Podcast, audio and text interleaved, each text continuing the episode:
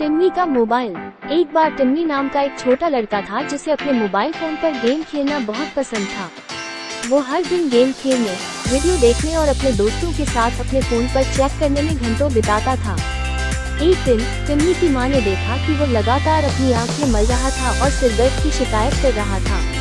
उसने महसूस किया कि टिम्मी अपने मोबाइल फ़ोन पर बहुत अधिक समय बिता रहा था और यह उसकी आँखों को नुकसान पहुँचा रहा था। टिम्मी की माँ ने तब उसे समझाया कि लंबे समय तक स्क्रीन पर घूरने के खतरे क्या हैं और यह कैसे उसकी आँखों की रोशनी को नुकसान पहुँचा सकता है। मम्मी ने उसे अपने फ़ोन का उपयोग करने और अपने स्क्रीन टाइम को सीमित करने के लिए और बीच बीच में ब्रेक लेने के लिए भी प्रोत्साहित किया।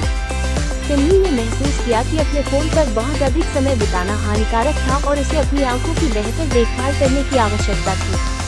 उसने अपने फ़ोन के उपयोग के प्रति अधिक सचेत रहना और अपनी आँखों को आराम देने के लिए नियमित रूप से ब्रेक लेना सीखा। कहानी का नैतिक उपदेश, मोबाइल फ़ोन सहित स्क्रीन पर बहुत अधिक समय बिताना आपकी दृष्टि को नुकसान पहुँचा सकता है।